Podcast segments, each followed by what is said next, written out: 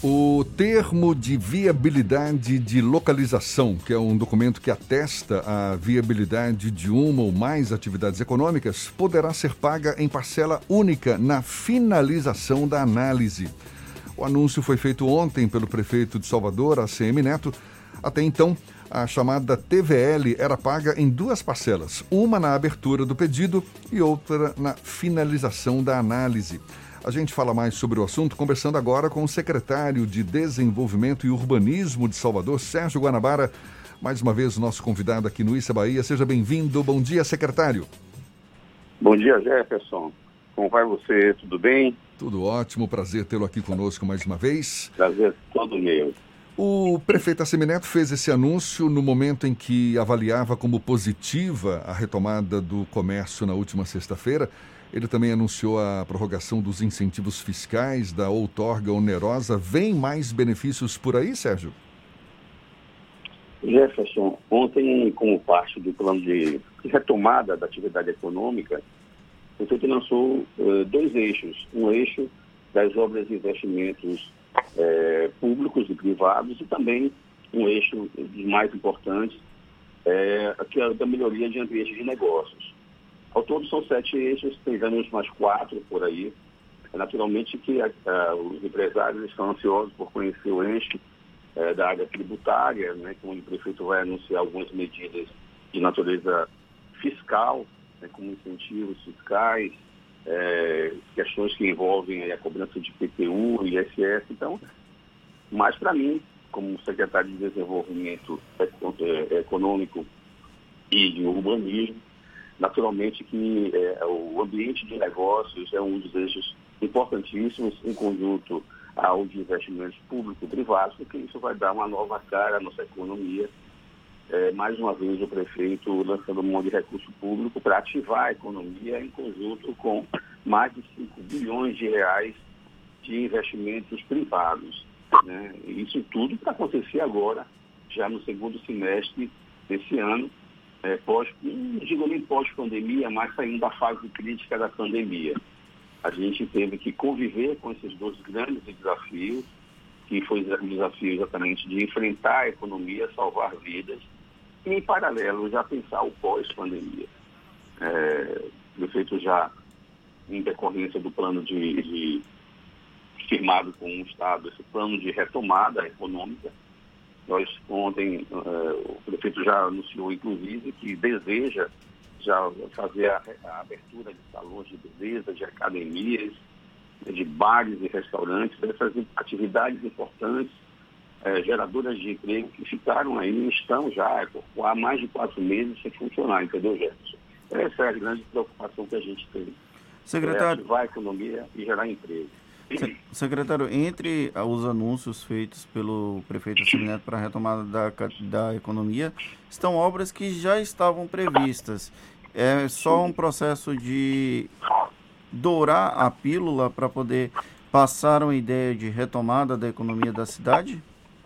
Não, não são, não são obras, é, de fato eram obras que estavam previstas, algumas, outras não, é, obras que ele havia anunciado, mas também ele anunciou a suspensão dessas obras diante da, da pressão no caixa que havia por parte da, dessa, dessa pandemia, entendeu, Fernando?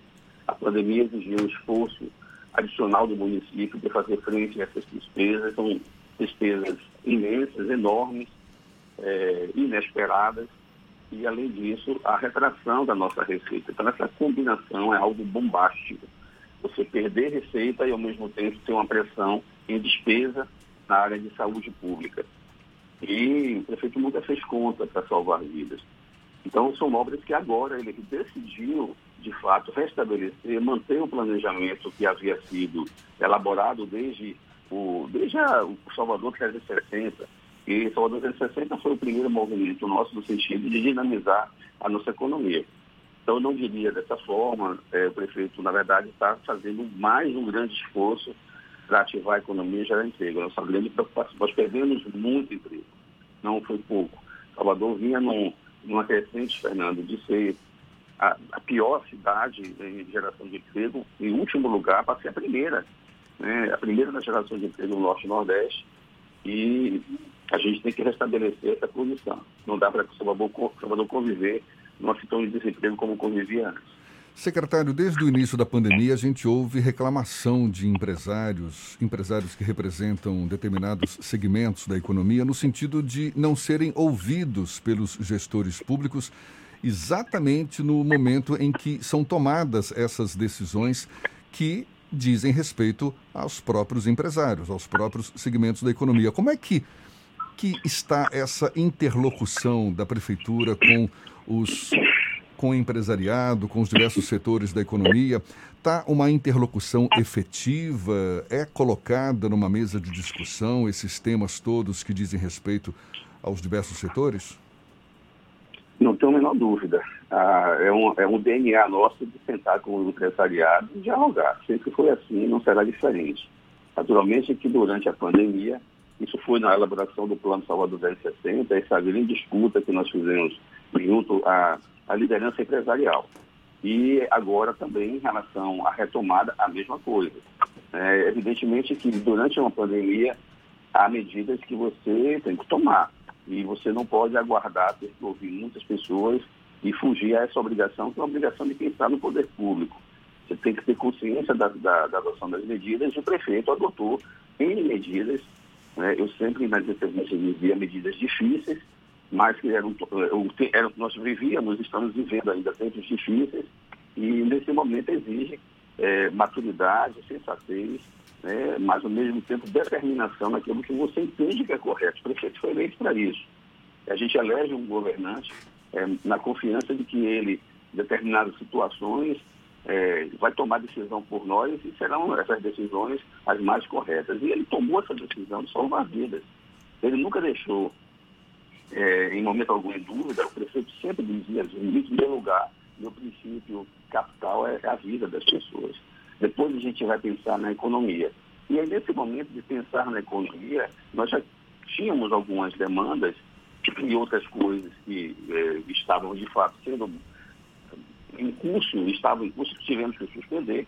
E agora a gente está retomando muitas dessas coisas, mas em especial os grandes investimentos. Eu destacaria esse investimento privado da ordem de 5 bilhões de reais, que vão gerar mais de 30 mil empresas diretas né, é, em nossa cidade, que são investimentos frutos de negociações que a gente fez com a área é, do mercado imobiliário e também com as empresas que, é, de atacadões e supermercados.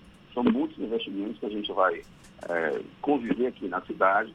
São mais de 130 mil metros quadrados de área construída. A gente vai ter aqui com, é, só na parte comercial, investimentos superiores a 400 milhões de reais e no mercado imobiliário aproximadamente 5,4 bilhões de reais. Então, é muito dinheiro que a cidade vai, vai ver investido eh, em nossa economia. Fora os investimentos de natureza pública, que são mais de um bilhão de reais. Então, Você... esse é um grande esforço que a gente teve que fazer em conjunto. Às vezes. Vocês são testemunhas da força que a CEDUR entendo em fazer cumprir os decretos do prefeito né, ao longo desses últimos quatro meses.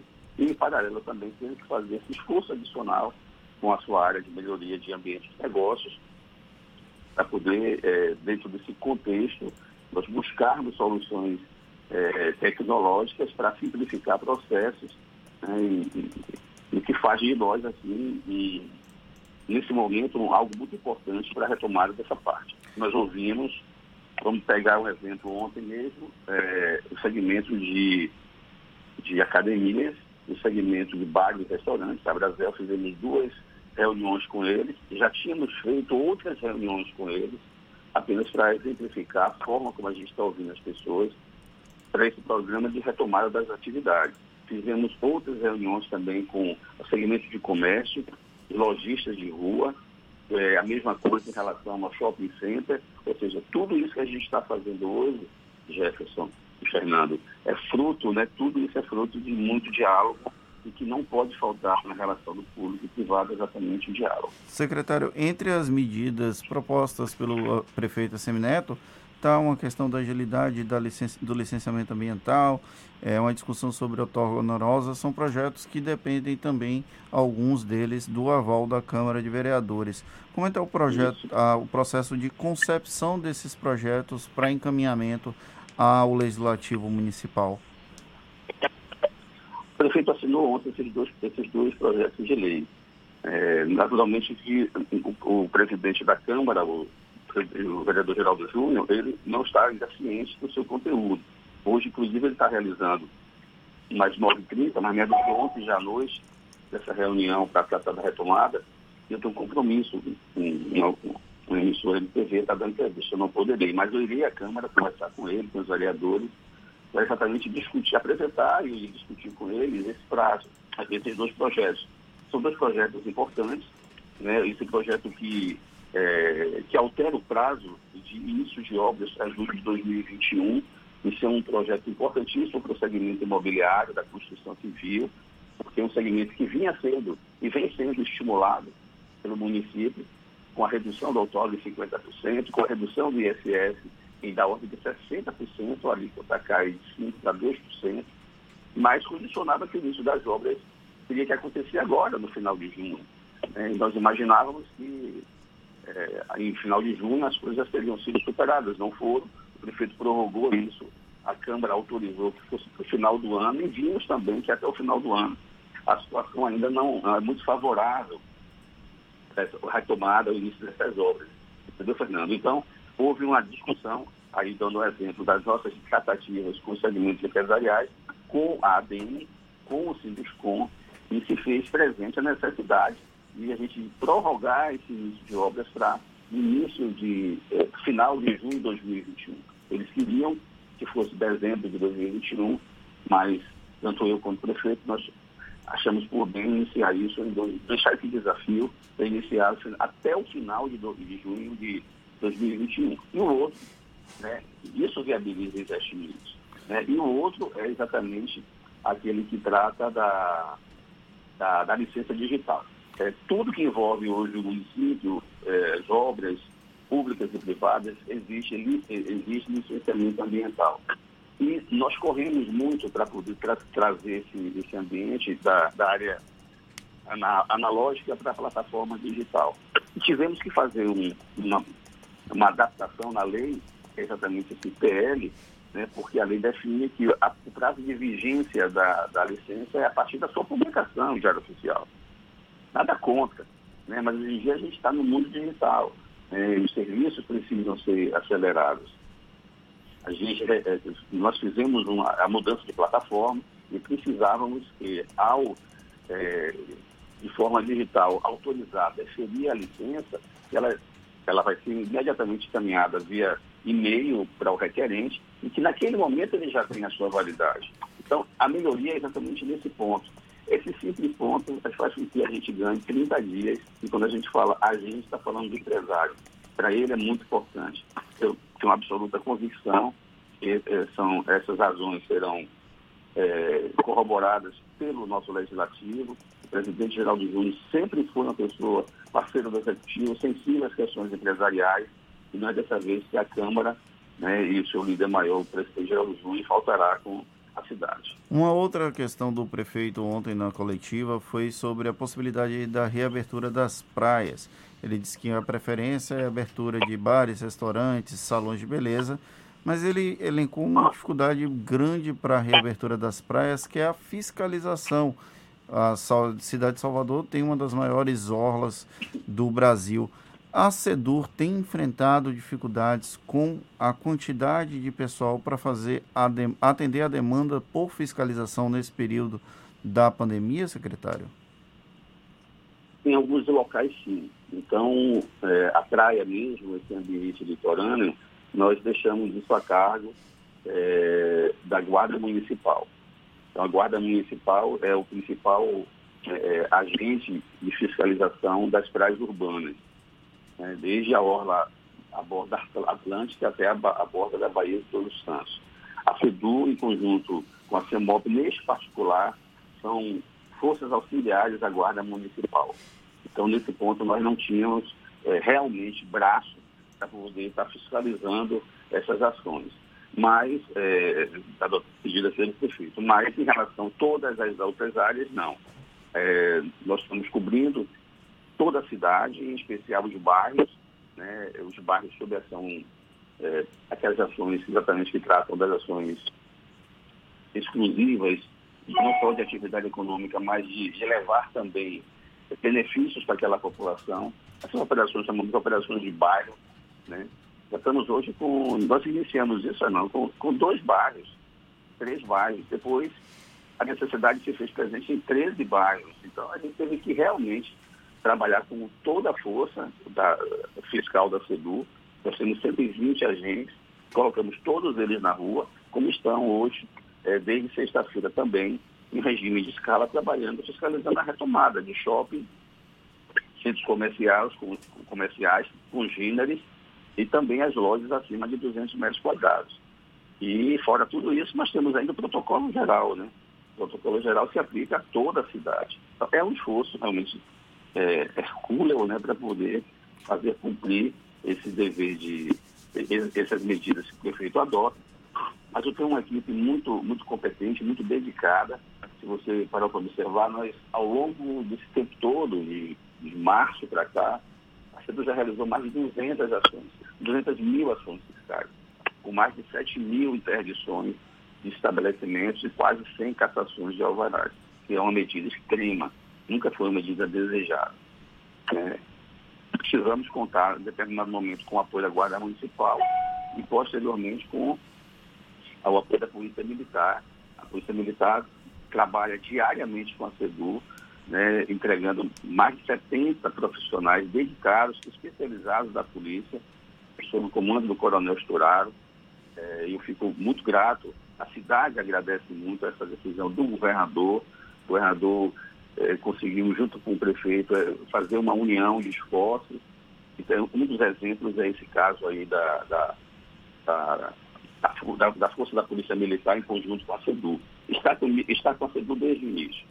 É, Maurício Barbosa, secretário de Segurança Pública, meu agradecimento especial a ele, ao comandante Acel e ao parceiro, o Coronel Esturado, que sempre está ali do nosso lado. Secretário. a gente direto, a gente não tem dia nem hora. Tá certo. Secretário Sérgio Guanabara, secretário de Desenvolvimento e Urbanismo de Salvador, muito obrigado pela sua disponibilidade, pela atenção dada aos nossos ouvintes. Seja sempre bem-vindo. Um bom dia para o senhor. Bom dia, Jefferson. Bom dia, Fernando. Queridos ouvintes da nossa da Rádio à Tarde. A satisfação é sempre minha. Toda vez que vocês me chamarem, eu estarei presente. Com satisfação.